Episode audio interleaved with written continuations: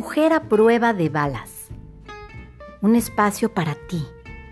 Mujer que estás en busca de convertirte en una mejor versión de ti cada día. Una comunidad, un lugar de encuentro, de mujeres poderosas, valientes y que estamos en la lucha.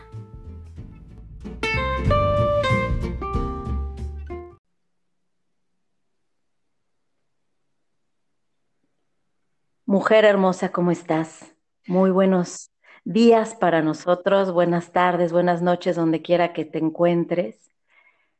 Estoy feliz de iniciar nuevamente hoy un ciclo, un ciclo diferente de, este podcast que, que está siendo plataforma ahora, además de, de grandes historias de mujeres valientes, para hacer un espacio en el que tú puedas hablar de ti, de lo que haces, de lo que emprendes, de lo que anhelas y de tu propuesta al mundo y de cómo están modificándose tus estructuras en este tiempo de cuarentena. Eh, cada, cada episodio tengo la fortuna de que se me van presentando una a una mujeres extraordinarias, mujeres fuera de serie, de verdad lo digo, son fuera de serie. Y el día de hoy es, es, tengo sentimientos encontrados porque quien está acompañándome el día de hoy en el programa es una mujer que fue mi amiga cuando éramos pequeñas, cuando estábamos en la secundaria, fuimos compañeras y, bueno, pues teníamos esta relación muy de chicas, muy, muy linda, y dejé de verla, dejé de verla por muchos, muchos años.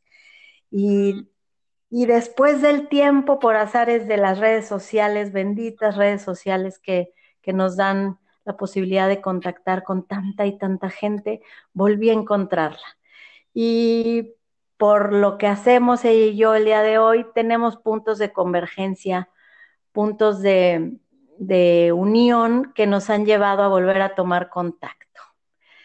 Ella se llama María Gabriela González, María González, y no quiero hablarte mucho de ella porque me parece que es muy diestra en, en lo que ella hace y sería increíble que ella misma se presente y que vayas descubriendo quién y cómo es. ¿Cómo estás, María? Muy buenos días. Bien, aquí, excelente. Feliz de estar contigo, Pau. Pues seas muy, muy, muy bienvenida de todo corazón. Y pues vamos dándole inicio. Cuéntanos, cuéntanos. Em, pues empieza de donde tú quieras. Es tu espacio. Adelante. Pues muchas gracias. No, pues ahorita que estabas hablando de, de cuando nos conocimos hace Híjole, pues en el paleolítico clásico, bueno, teníamos, estábamos en secundaria. Hay dos años creo que, ¿no? Hace 30 años. Yo suena, en los 13, ¿no? En los 13, 14 años más o menos, ¿no? Ahora, este año cumplo 47. Yo también, 47 en unos días, el 30 de abril cumplo. Ah, qué padre. Y me estaba lloviendo en retrospectiva y tengo una escena grabada eh, en donde yo me estaba sintiendo muy inadaptada, fíjate, qué curioso, ¿no? Porque ahorita hablaste muy lindo de mí, ¿no? Que éramos dos chicas y que nos llevamos bien. Y fíjate que yo en esa época, que yo no supe hasta mucho tiempo después, que yo estaba padeciendo, ¿no? Esa época fue de mucho padecimiento para mí y me sentía muy inadaptada, ¿no? En, en, esa época de secundaria donde todo está confuso y uno está entrando a la adolescencia, no sabe ni qué cuernos, ¿no? Entonces yo creo que podría empezar por ahí porque sí creo que mi adolescencia fue un punto de quiebre importante en la identidad, ¿no? Porque yo creo que el, el tema de, que, de quién tú crees que eres define tus decisiones más importantes en la vida. Y yo me sentía muy mal en esa época, pero no lo sabía, fíjate. Eh, leí una frase hace poquito que decía que si te sientes inadaptado, pues qué, padre, porque estás invitado a crear un mundo nuevo, ¿no? O sea, no, no fuiste creado para la normalidad, sino para algo excepcional. Y entonces, yo me, me, hizo mucho sentido porque sí, en contraste con esa época, pues yo estoy viviendo la otra cara de la moneda. Eh, te cuento muy rápidamente, yo, eh, pues todo lo que es la adolescencia fue muy confuso para mí y fue como jugar a un personaje, como jugar un personaje que, pues, que yo pensé que querían los demás ver en mí, entonces me convertí como en varios roles, ¿no? En casa eh, actuaba, ¿no? Como se esperaba de mí, pero fuera de casa, pues era una rebelde total, ¿no? Pues eh, tuve muchos problemas en la escuela. No, no sé si te acuerdas en esa época, pero bueno, posterior a ello, ¿no? En prepa, todo eso fue, fue muy problemática mi, mi participación en la escuela. Tan fue así que tuve después de eso un recorrido importante de escuelas. ya para entonces me fumaba, yo creo que una cajetilla diaria en después de secundaria, en prepa fue cuando empecé a fumar mucho. Eh, empecé en secundaria y como que mi bandera era pues conocer las reglas para romperlas, ¿no? O sea, tú dime dónde está la regla escrita porque esa justo es la que voy a ir a romper, ¿no? Y sí. Sí, no, bueno, todos, todos en, en, algún punto hicimos eso, unos en mayor medida y otros con una manda, ¿no? Creo que ese fue tu caso. Exactamente. Entonces yo como una manda, bueno, me dediqué a la fiesta, la verdad, a estar fuera de casa, pues a tener una doble vida porque en casa pues no podía jugar el papel de rebelde, simplemente pues no, no, me convertí en una desconocida para mi familia mi familia con todas las buenas intenciones, pero de una herencia cultural, educativa, pues basada en el castigo, ¿no? De, de creencias religiosas muy fuertes, muy ortodoxa, ¿no? Y con eh, el enfoque en el error, ¿no? En el castigo, en el enfoque en lo que no eres, en lo que te falta, en lo que deberías de ser y no tienes y no eres. Entonces, eh, pues yo crecí eh, con una gran rebeldía, pensando que eso era como lo correcto para mí. Y llegó un momento que para no eh, hacer el cuento muy largo en ello, porque no me parece la parte más interesante, eh, tuve un accidente en una de esas pachangas en las que yo andaba, tenía yo 24 años. O sea, yo anduve en la pachanga, pues básicamente como 10 años, pero en la pachanga, pachanga.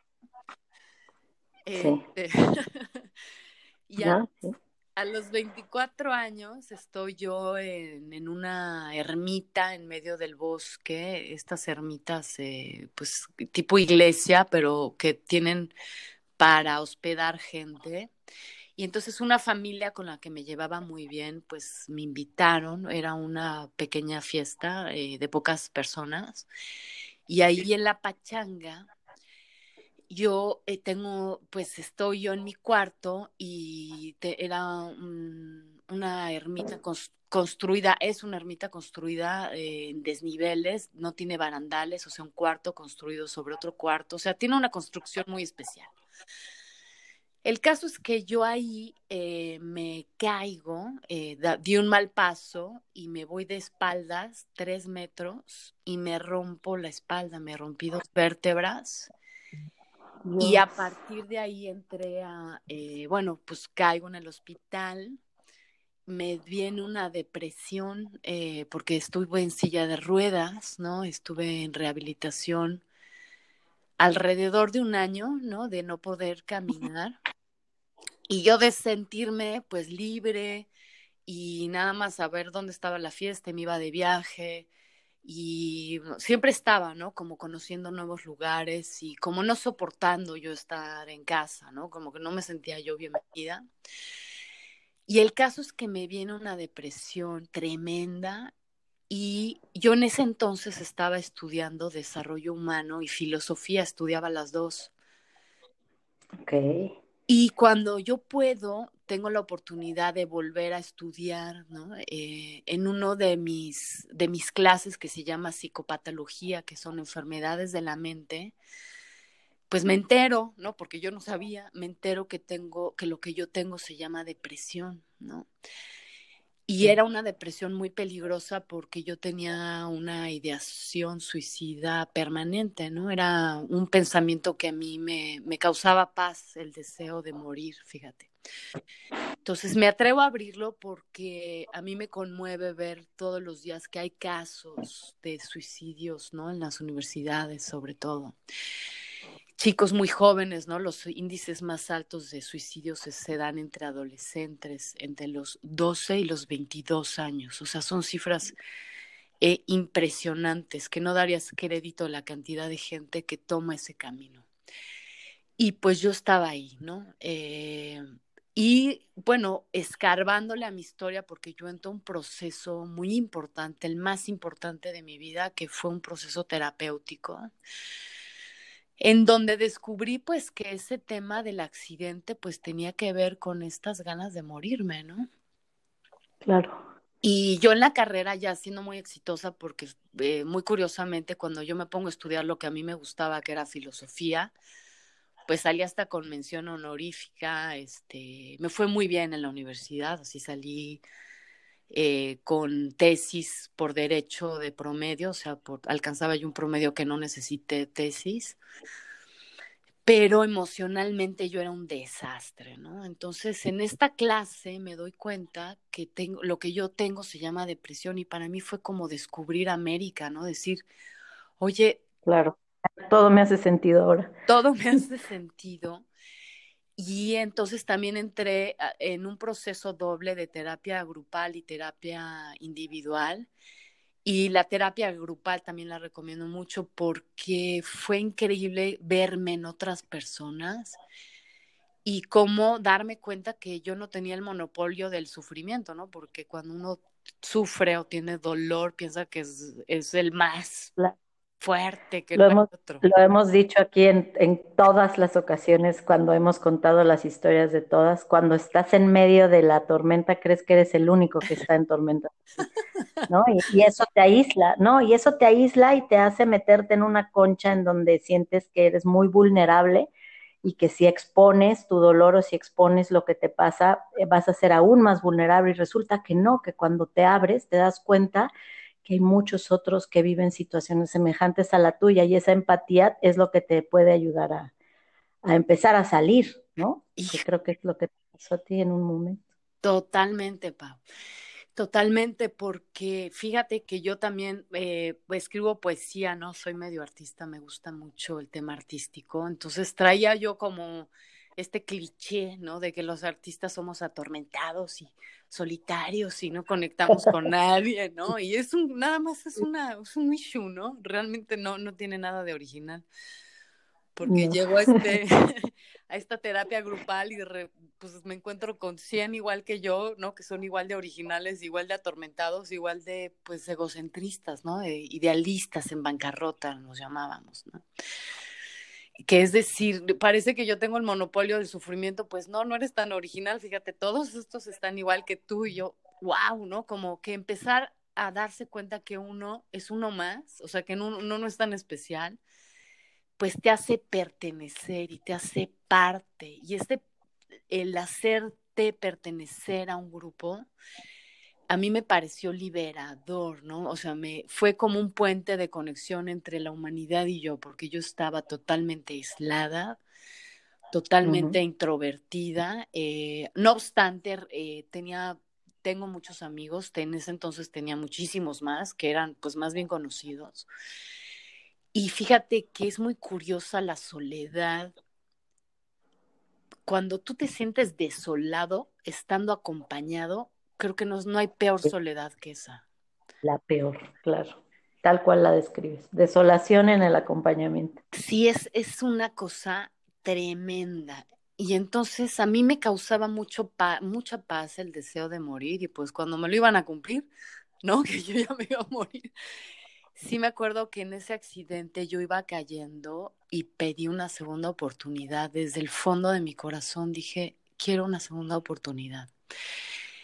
Y me la dieron, y me la dieron con creces, ¿no? Entonces yo me siento muy agradecida porque creo que la parte de luz es mucho más interesante que la parte de oscuridad, ¿no? Porque el tema de la víctima es muy sabroso, ¿no? Porque uno está en casa atormentado, escribiendo, acariciando su neurosis como un zorro, ¿no? Y es como, ¿no?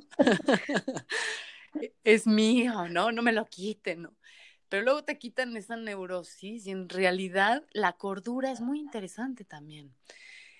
Y, y dime, dime. No, es que estoy, me hace, me haces recordar tantos momentos míos, ¿no? Pues en situaciones semejantes a, esto que hablas. Eh, y sin lugar a dudas, yo lo que he aprendido en el tiempo es que todos en nuestra unicidad y en esta, tú eres un, un todo que engloba lo negro y lo, blanco, lo oscuro y lo, y lo iluminado. Y, y, todos tenemos dentro de nuestra propia personalidad y características únicas, tenemos luces y tenemos sombras. Y siempre están con nosotros. Y en el momento en el que tú las comprendes, las reconoces, las abrazas, dejas de rechazar tanto la parte luminosa, porque cuando, cuando eres como dices, ¿no? Que, eres un azotado y eres un deprimido y eres y con eso te identificas y entonces eres la víctima ideal y todo el mundo te debe, la vida te debe y tú eres un rebelde, porque así vivía yo, idéntico, ¿no? Y, era la víctima perfecta y vivía llorando y vivía quejándome y vivía en una rebeldía, no, no así en un arrojo suicida, nunca, creo que alguna vez sí, pero pero digo, no como base, pero a lo que voy es eh, que cuando estás en, este, en, en tus oscuridades, rechazas la luz, la rechazas porque te parecen clichés, te parece ridículo, te parece porque tú te identificas en este, como dices, ¿no? De que me dio mucha risa que, abrazas tu zorro y lo sobas, haz de cuenta, ¿no? Me vi en eso. Eh, pero la realidad es que todos necesitamos de alguna manera reconocer tanto lo oscuro como lo luminoso y entonces poder centrarnos en la mitad tirándole más a las luces, ¿no? Entonces, todos, todos dentro de nuestra única, valiosa y, brillante personalidad, eh, cuando estamos en nuestras luces, somos todo lo bueno que podemos ser y cuando estás en las sombras eres todo lo peor que puedes ser. Entonces, el juego de la vida es el vaivén entre estas luces y sombras y a veces te caes y a veces te levantas, pero, pero en el reconocerte un ser de luz y que no te parezca ridículo, ese es el primer momento de como de avistamiento de, de un paso hacia adelante cuando estás en una depresión, creo yo. Uy, mi Pau, no, claro, no, hasta lo dices y se me enchina la piel, porque fíjate que dentro de esa oscuridad de pronto hay flashazos, ¿no? De pronto hay invitaciones a la luz. Así es. Y yo tengo un sueño muy significativo que pues era una de esas tantas noches, ¿no? Que yo andaba súper azotada y soñé con un colibrí, fíjate. Mm, y símbolo simbólico totalmente. Sí, y, y el colibrí me invitaba a salir de mi cama y subía por unas escaleras de caracol volando y yo subía con él, detrás de él, ¿no? Y cuando llegaba donde estaba el colibrí, se me posaba en la mano y pues me decía que era mi poder superior, fíjate. Claro. Y yo me agarré de ese sueño eh, con, pues como náufrago, la verdad, ¿no? Porque fue como una sonrisa dentro de todo esto tormentoso que yo pues, estaba metida, ¿no? Y curiosamente, eh, sí llegó un momento de tener esta obsesión por, pues ya no estar en esta vida, de pronto en terapia grupal, un día descubrí que no me acordaba cuándo había sido el último día que yo pensaba en suicidarme. Entonces fue para mí, eh, sorpresivo, ¿no? Decir, ¿qué, ¿qué tal que ya no estoy ahí? Porque era, todo el tiempo yo pensaba en esto, ¿no? Y no solamente esto, sino que empezó a ser una, una gran, un indicador el que yo pudiera estar sola y sentirme bien con eso.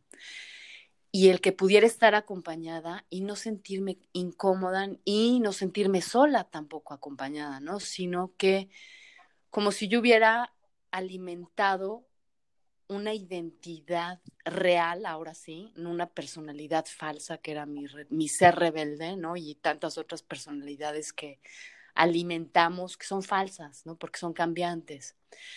Sí, sí eh, dedicarme a, este programa espiritual de recuperación de la terapia individual y grupal, eh, me encontré con mi identidad real, que es un, un ser espiritual teniendo experiencias humanas.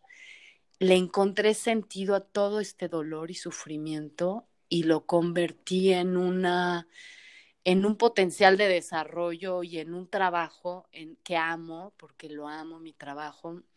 Trabajo en individual con personas, con suicidas también, trabajo en grupo, eh, doy sesiones en, en, empresa y todo tiene que ver porque lo, lo más interesante de todo es que eh, hasta aquí hemos hablado de los síntomas, eso, todo ese tormento y ese dolor es un síntoma, es un efecto que si tú lo atacas directamente, estás atacando el síntoma de la misma manera que si tienes gripa y te tomas un algo que te corte la gripa, pues estás atacando. Un antihistamínico que te quite el flujo, pero el virus está adentro, ¿no? Y es, el virus sigue adentro.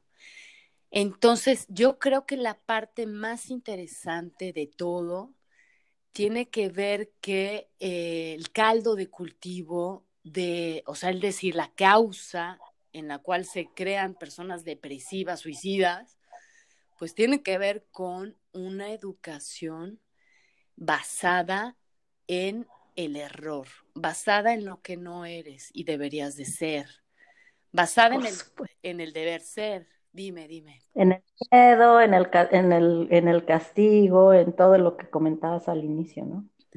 Exacto, entonces la retroalimentación es, te agarran a retroalimentazos, ¿no? Porque...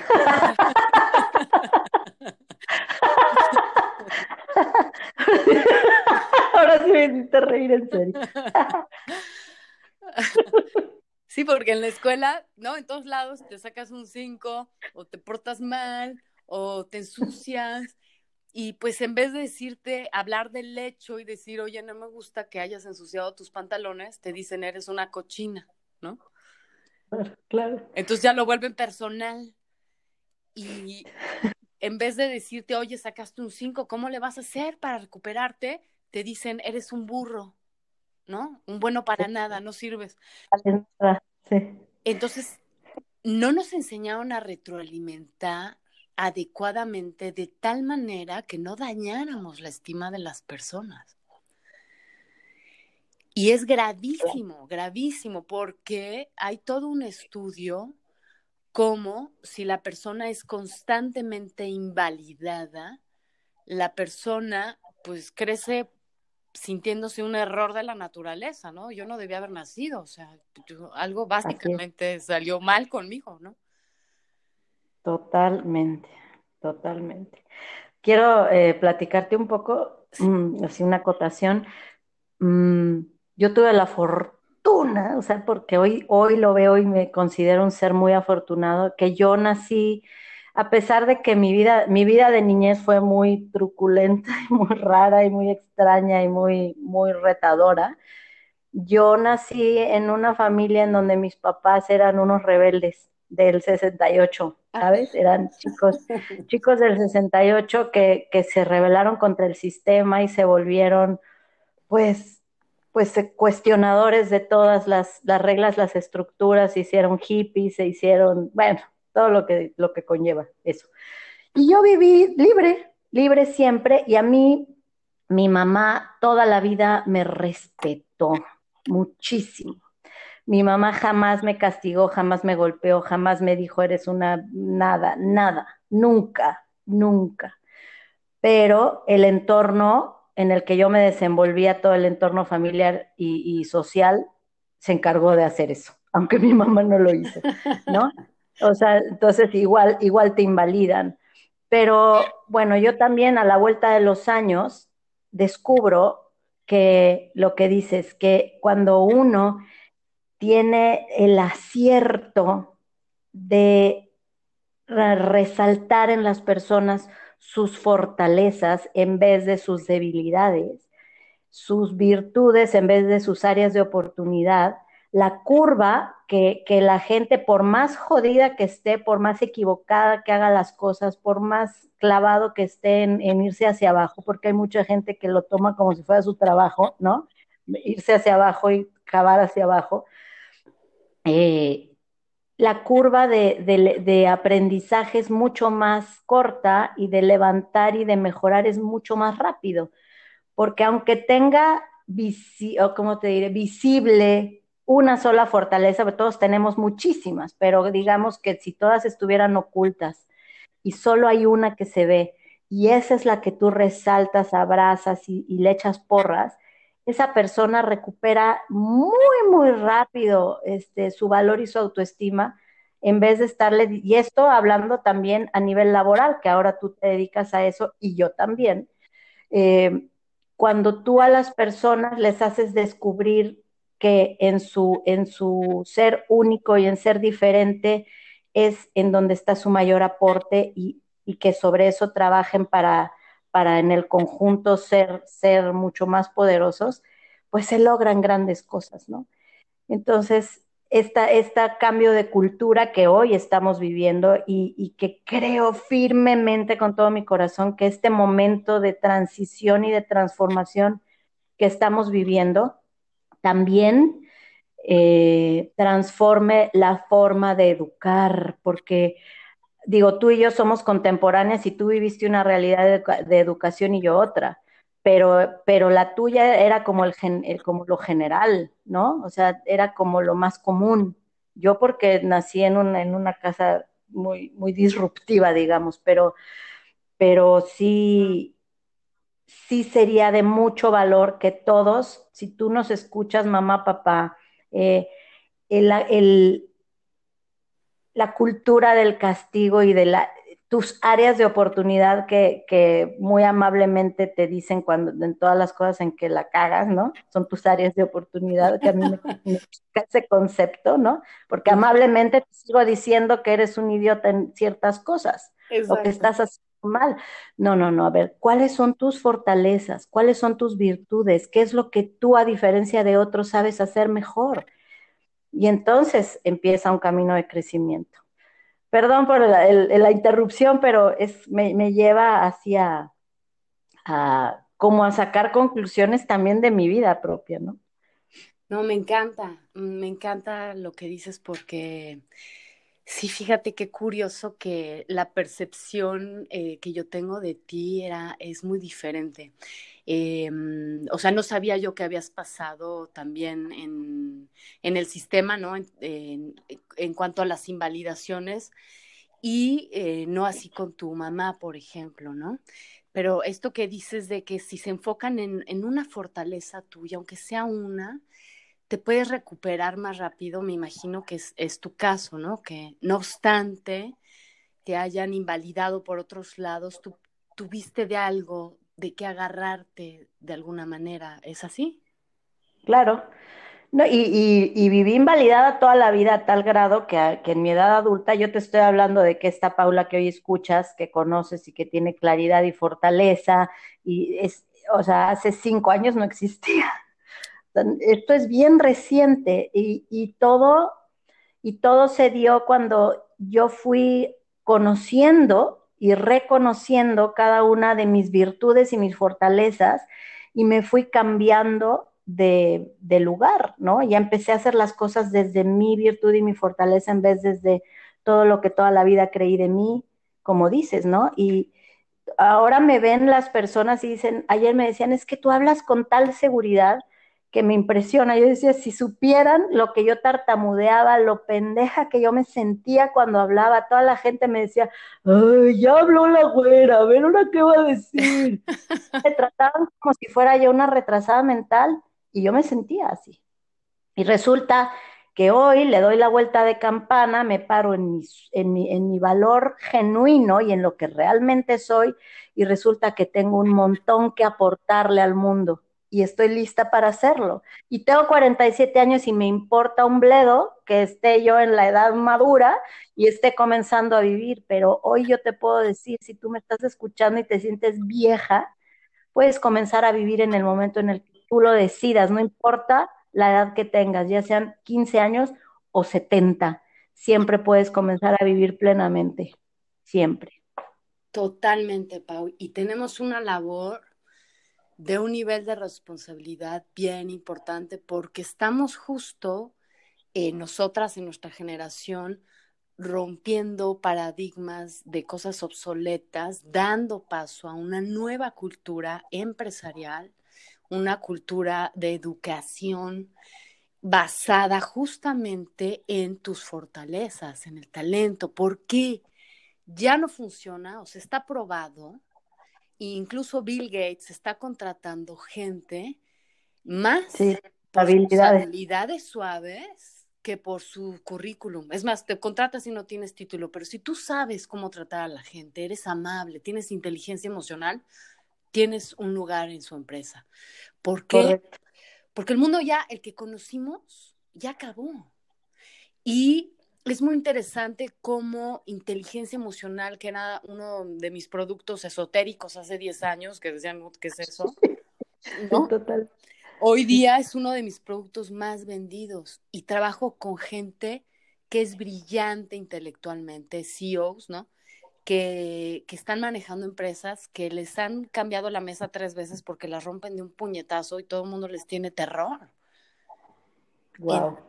Entonces, es decir, a ver, entró la norma 035 no de casualidad, sino porque ese es un síntoma social de que el mundo está preparado, México está preparado para convertirnos en más en ser más humanos, en abrazar las habilidades suaves que son no es tan importante ahora el número, o sea, que llegues a la meta, sino que ahora también se volvió igual de importante el cómo llegas a la meta. O sea, ya no es llegar a la meta con sangre, sudor y lágrimas, de aquí todos se quedan hasta las 3 de la mañana y no importa que estés estresado, deprimido y tengas gastritis y te despierte un cáncer, porque yo conozco gente que ya se murió de cáncer en el estómago, del estrés que traían. Claro. No, porque eso es, es, es insalubre, daña a la sociedad. Entonces, toda esta cultura basada en el castigo, en el error, en el deber ser, en el retroalimentar en las áreas de oportunidad, como tú decías, que es otra manera elegante de llamarle a los defectos, pues no funciona, porque lejos de ayudar a la gente a sentirse capaz, orgullosa de quién es, orgullosa de aportar, pues tienes un equipo inhibido con miedo y que no quiere aportar porque pues, no sé si lo que vaya a decir va a provocar aquí un incendio, entonces mejor me callo, mejor tú dime qué quieres que haga. Entonces, las mismas empresas y las mismas familias están necesitando que su gente generen un criterio propio basado en una confianza y una estima que no tienen, entonces que hay que alimentar con base en sus talentos, con base en sus fortalezas, para que entonces sí la gente se sienta segura y entonces entre todos construyamos una sociedad más humana. Basada en, el otro día leía que eh, los chicos tienen una educación eh, básica, me parece que son 12 años, ¿no? Eh, intensa, basada en memorizar datos, sacar calificaciones, eh, enfocada en contestar exámenes. No te enseñan a generar preguntas, te enseñan a memorizar datos para tener la respuesta correcta. Entonces, ¿qué pasa? Que cuando salen de la escuela salen totalmente confundidos de quiénes son ellos y para qué sirven, o sea, cuáles son sus talentos. En vez de enfocarse en sus talentos, ¿qué haces bien tú? ¿Cuáles son tus fortalezas y cómo desarrollarlas? ¿Para qué? Para que ya desde ahorita estemos apoyando a ese niño en que dibuje o pinte o toque música o haga, posteé un video eh, hace unos días de un chico que no puede ir a patinar en hielo por la cuarentena. Bueno, pues en la sala de su casa puso un papel. ¿Lo viste, Pau? No, pero me imagino eso haría yo. Me pondría toallas en los pies y patinaría. Está impresionante lo que está haciendo ese chico. Se ve que tiene alrededor como de 10 años, 11. Y pone una, se ve que pone una tablita, no sé de qué material sea, del tamaño de su pie en la sala de su casa, que es como de madera. Y el chico hace cuenta que está patinando en hielo, literal, pero en la sala de su casa, pero con una maestría impresionante, una, una cosa bellísima, espectacular, digna de pues de validación. Fíjate, me hiciste acordarme que ayer mi hija me enseñó a una amiga suya que es eh, campeona de nado sincronizado. Ella a eso se dedica desde que es chiquitita y es campeona mundial de nado sincronizado. Y ayer me decía, mira cómo está practicando su nado y también está con dos sillas puestas una al lado de la otra, ella parada de cabeza, con la cabeza entre las sillas y está haciendo sus movimientos de piernas, ¿no? Y ejercitando todos los ejercicios que hacen para el nado sincronizado. Le digo, de verdad que el que quiere, el que quiere continuar con su, con su, con su actividad, lo logra, lo logra de todas las formas posibles. ¿Por qué? Porque es tu fortaleza y tu habilidad lo que estamos diciendo. Totalmente. Y, más aún en la mente, ¿no? Porque fíjate que el coaching, que es muy interesante de dónde proviene, que proviene del deporte, y a las personas que se imaginar eh, a detalle cómo iban nadando, por ejemplo, cómo iban bajando los tiempos. Y lo, lo, interesante del cerebro es que no distingue entre la fantasía y la realidad. Eso es lo más increíble si tú lo estás creando ya en tu mente, tu resultado físicamente ya sin estarlo imaginando no disminuye. ¿Por qué? Porque tú ya lo estás creando.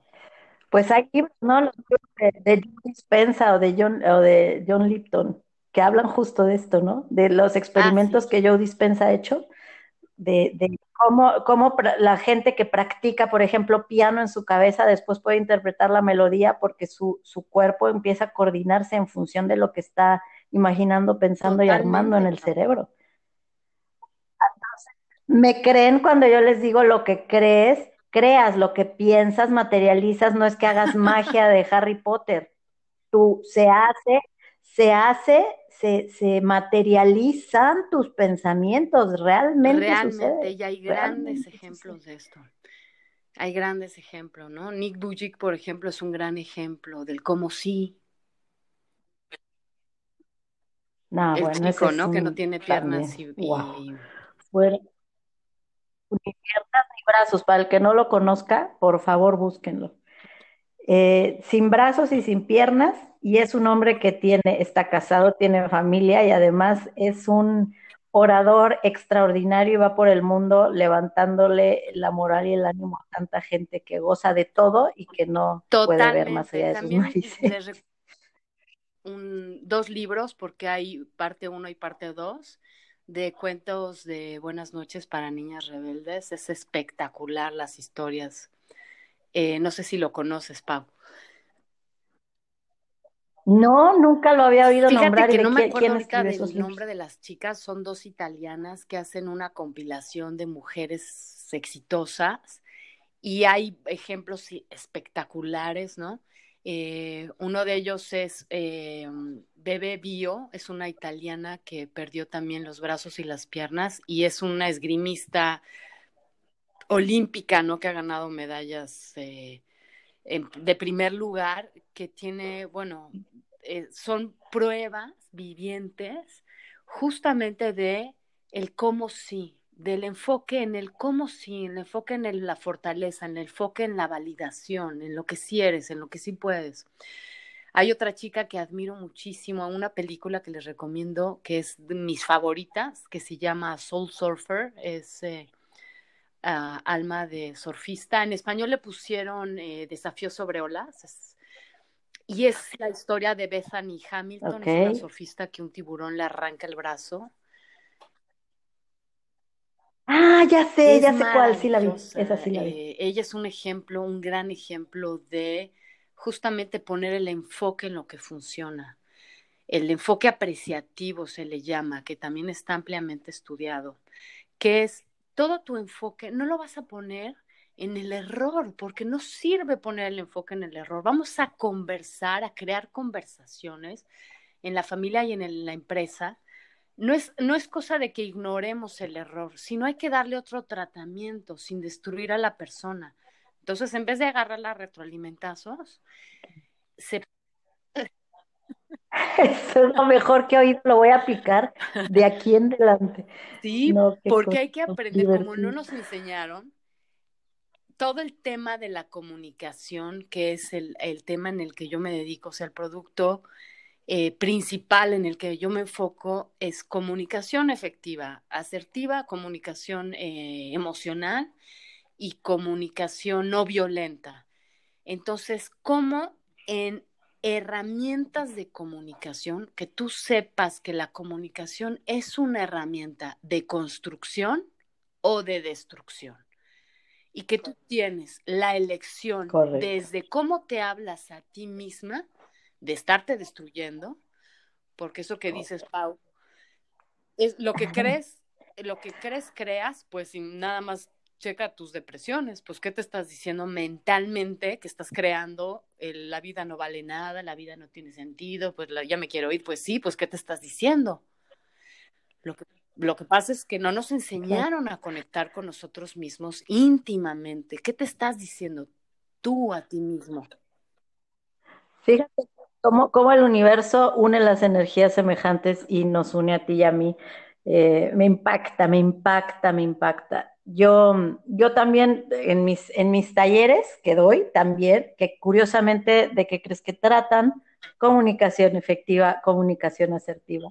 Y el primer tema que trato en las empresas es justo esa, la conversación interna, porque aquellos que no tienen una buena conversación interna jamás jamás lograrán tener empatía y una conversación sana y constructiva hacia afuera. Tienes que empezar por ti. Y es parte de lo que yo también, como tú, trato en mis talleres y a nivel personal y a nivel empresa. Pues no, pues que no, en realidad eh, yo creo que estamos siendo llamados desde, dice Rumi una frase preciosa, ¿no? Que la herida, tu herida es por donde entra la luz. ¿Qué quiere decir? Lo que más te ha dolido en tu vida, lo que más has sufrido, lo que menos sentido te hace, en realidad es lo que más sentido tiene. Porque ahí donde más te dolió justamente es donde tú tienes que sanar para llevar esa, esa salud, esa bendición, ese puente eh, entre lo que no es a lo que es, a lo que debe ser en términos de salud, de construcción social, del bien mayor, y de qué otra manera si no es a través de la comunicación, de lo que tú te estás diciendo a ti mismo todo el día y lo que, porque eso que te dices crea una emoción y esa emoción como emoción viene de moverse, viene de, eh, no recuerdo ahorita etimológicamente, pero viene de, de disposición, disponerse a, esa emoción te hace tener una acción. Entonces, si tú te dices que flojera, pues eso ya te metió en una emoción de flojera, y entonces, ¿qué vas a hacer? Pues no vas a hacer nada. Pero si estás entusiasmado, dices, claro que hoy vamos a sacar, vamos a ver de qué manera lo logramos y vendemos online o como sea, te pones en una, en una emoción de entusiasmo y eso crea acciones constructivas. Entonces, qué importante apelar. Fíjate qué importante estás tocando ahorita para este momento, para todas y cada una de las personas que estamos habitando el planeta hoy.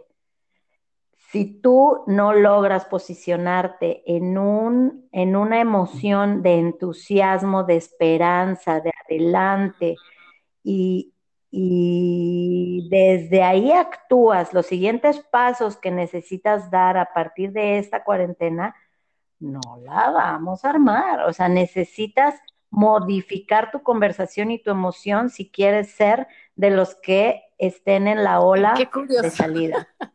Qué curioso que digas de la ola, porque justamente, bueno, pues yo la he pasado mal, la he pasado bien, y en uno de los sueños que tuve, eh, justamente había una ola que me iba a revolcar. No, hay que estar en la ola que va hacia la ola de que se puede surfear, esa ola enorme que te trepas sobre la ola de la cresta y te avanza muchísimo. No en el fondo del mar en donde te estás revolcando, tienes que posicionarte y eso es a través de la emoción y del pensamiento positivo. Y fíjate que sí trabajé este sueño porque no, no me vi surfeando, pero eh, yo me acuerdo que veía en la ola a mis amigos eh, había mucha gente que estaba ya en la ola y yo decía, me decía algo que me metiera, pero yo tenía miedo. Y cuando me metía, la ola, la ola me iba a reventar en la cabeza, pero yo cerraba los ojos y decía, confía, y me dejaba fluir y de pronto yo salía del otro lado de la ola y no me revolcaba. Fíjate qué, qué curioso. qué belleza. Así es, mi Pau. ¿Cómo, ¿Cómo ves? ¿Cómo escuchas todo esto que hemos hablado? Pues estoy anonadada, no, me encanta, me siento tan identificada contigo en tantos puntos, en tantos, y, han de saber, yo, yo sigo, yo sigo a esta mujer en sus redes, nos seguimos mutuamente, y no, no hay este, publicación tuya que yo no diga, es exacto lo que yo hubiera puesto, es exacto, todo lo que pones comparto, porque estamos tan en el mismo canal, tan, tan similar hoy ¿no? Hoy y bueno, me siento muy afortunada de que estés aquí, de, tener la fortuna de escucharte, eres tan elocuente, eres tan, tan clara y tan honesta, que bueno, de veras qué fortuna que estés, que, que estemos compartiendo esto y me encantará que hagamos muchas cosas en conjunto, de verdad. Con mucho gusto. Me encantará. Pues yo diría que, que sí, justamente, ¿no? Esta identificación mutua, ¿no? Porque a mí me pasa lo mismo contigo y no es, no es casualidad. Yo sí creo que estamos, sí creo fuertemente que estamos llamadas a crear eh, en conjunto y no pensar en individual, sino pensar, ya no pensar en, en en términos de países, no, no digamos en términos de ciudades, sino pensar en conjunto como humanidad. Creo que ese es el gran desafío. Y, y creo que el que no pasa corrientes de electrocuta. Es decir, tenemos que compartir nuestros conocimientos para salir de esto juntos, porque somos unidades de conciencia, eso yo lo creo, de una conciencia mayor y eh, que está siendo apoyada, porque dentro de toda esta crisis, si decidimos ver, nos vamos a dar cuenta que también hay flashazos de luz. Hay sueños, como este sueño de la ola. Hay, hay pequeñas señales. También, y miles. Bueno, yo a mí me pasa todo. Yo tengo mucha luz en este momento, más que muchas otras épocas. No sé a qué se deba, pero, pero el que tú aparezcas, por ejemplo, es una luz enorme. Una luz enorme. No, de verdad en toda, siempre las crisis son los momentos de las grandes oportunidades. Si tú decides verlo, decídete, decídete a, ver lo bueno en lo malo, a valorar lo que sí tienes. Y como estás diciendo ahorita, a colaborar. Este es un momento de colaborar, de abrir mente, corazón, los brazos, todos tus medios todo lo que tú puedas aportar, ponerlo al servicio y recibir de los demás todo lo que tienen para dar y en conjunto crear nuevos esquemas, nuevos órdenes, nuevas formas de hablar, de trabajar, de, de, comunicar. Este es el momento. ¿En qué ola te vas a subir? ¿En qué ola? Desde tu particular punto de vista, porque eso es como cuando, cuando hay esta cultura basada en lo que no eres, en realidad hay una comparación con lo que deberías de ser. pero justo cuando tú abrazas quien tú eres, nadie va a poder dar de la manera particular que tú eres. Por eso tan importante el cambio de cultura, porque es tú quien eres. ¿Para qué eres bueno? ¿Qué es lo que haces bien? ¿Cuáles son tus fortalezas para abrazarlas? Y pues justamente eh, tu participación, pues no va a haber nadie que la haga en la manera como tú la puedes dar. Entonces, pues de ahí que tú tengas, puedas tener un nicho de mercado, gente que te siga a ti en lo particular, porque tú arrojas luz sobre cierto mercado como otras personas arrojan luz sobre otro mercado. Es decir, el sol sale para todos y es momento de ser generoso. Porque en este rompecabezas de la crisis que está pasando, pues qué tal que nos toca construir una nueva cultura. Estamos en una oportunidad increíble. Claro. Y esta, esta oportunidad que se nos está dando por primera vez a todos y a cada uno de hacer un alto y decirnos, ¿y tú quién eres? ¿Tú quién eres? Porque vas a actuar desde quién eres, no desde lo que crees que eres, no desde lo que te han dicho que eres. Hoy por primera vez tienes la oportunidad de rediseñarte, rearmarte y, y, y comenzar otra vez desde quien genuinamente eres en unión con esta conciencia de la que hablas, eh, creyéndote parte, sabiéndote parte de una unidad, una unidad que es el planeta, el universo completo. Todos somos parte de todos. Tenemos que comprender eso de una vez y para siempre. Y de una responsabilidad, ¿no? Que es decir, elevar el nivel de responsabilidad, porque o la vida te está creando a ti, es decir, eres víctima de las circunstancias, o tú decides crear la vida. Eh, como dice Laín García, que es otro coach que les recomiendo mucho. Laín García es, si no existe, pues lo creas, o ver quién lo está, quién está haciendo qué, qué le está funcionando para hacerlo. O si no nadie lo ha hecho, pues hazlo tú. Y abrazando que si hoy estás deprimido y quieres tirarte en la cama en la depresión, pues date chance también, ¿no? Y comprométete cuando eh, te sientas fortalecido en hacer un poquito hoy y al rato y, e ir sumando el como sí, ¿no? Entonces, bueno, hasta aquí no sé cómo vamos de tiempo, mi Pau, tú me dices. Eh... Pues ya estamos, ya, ya te lo dije, que, que cuando uno se mete en estas conversaciones vuela el tiempo. Normalmente nos pasa que volteamos y, ups, ya llevamos una hora. Pero bueno, creo que este puede ser el, el primer episodio de María González. Mucho gusto, María González. Me encanta, me encanta reconocerte con con esta identidad preciosa que, honro, valoro y reconozco en ti el día de hoy. Pues te, me, resta decirte que, pues que creo que después de escucharte mucha gente va a querer acercarse a ti. ¿En dónde pueden ah, encontrarte? Eh, pues bueno, en mis redes sociales, María Gabriela, o eh, tengo una empresa que está unida ahí a mi página personal que se llama Human Development. Y eh, Human Development, para los que no hablan inglés, Human se escribe H-U-M-A-N y Develop con B de vaca, Development. Eso es desarrollo humano en inglés. Y, pero tus redes sociales estás como María Gabriela em, solamente? Sí, como María Gabriela. Y o en mi teléfono también puedo dar mi celular. Es Claro, si te sientes como haciéndolo, bienvenida. Es el 555-438-3274 y siempre aparezco. A veces tarde, pero siempre aparezco de alguna manera. Maravilloso. Pues un honor, ha sido, de verdad he disfrutado, creo que ha sido la que más he disfrutado el día de hoy.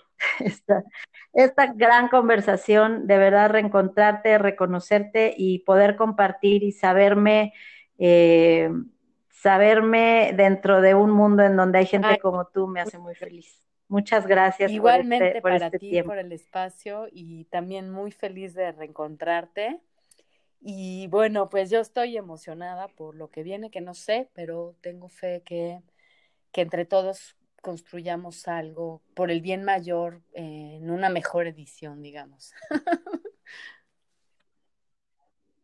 Exacto, no lo pudiste haber dicho mejor. Una mejor edición de cada uno de nosotros, trabajando en colaboración por un bien mayor. Y vamos a salirnos de la caja, atrévete a salirte de la caja. Esa caja es imaginaria. Eh, los, los techos de cristal, los, las paredes transparentes, no existen, no hay límites, no hay límites. Tú puedes creer lo que quieras y hacerlo una realidad, nunca lo dudes. Y bueno, pues me despido de ti, te doy gracias por el favor de tu escucha y mi lema por excelencia es, cambias tú y cambia el mundo. Nos vemos en la siguiente. Un abrazo fuerte. Un beso, gracias. Gracias a ti.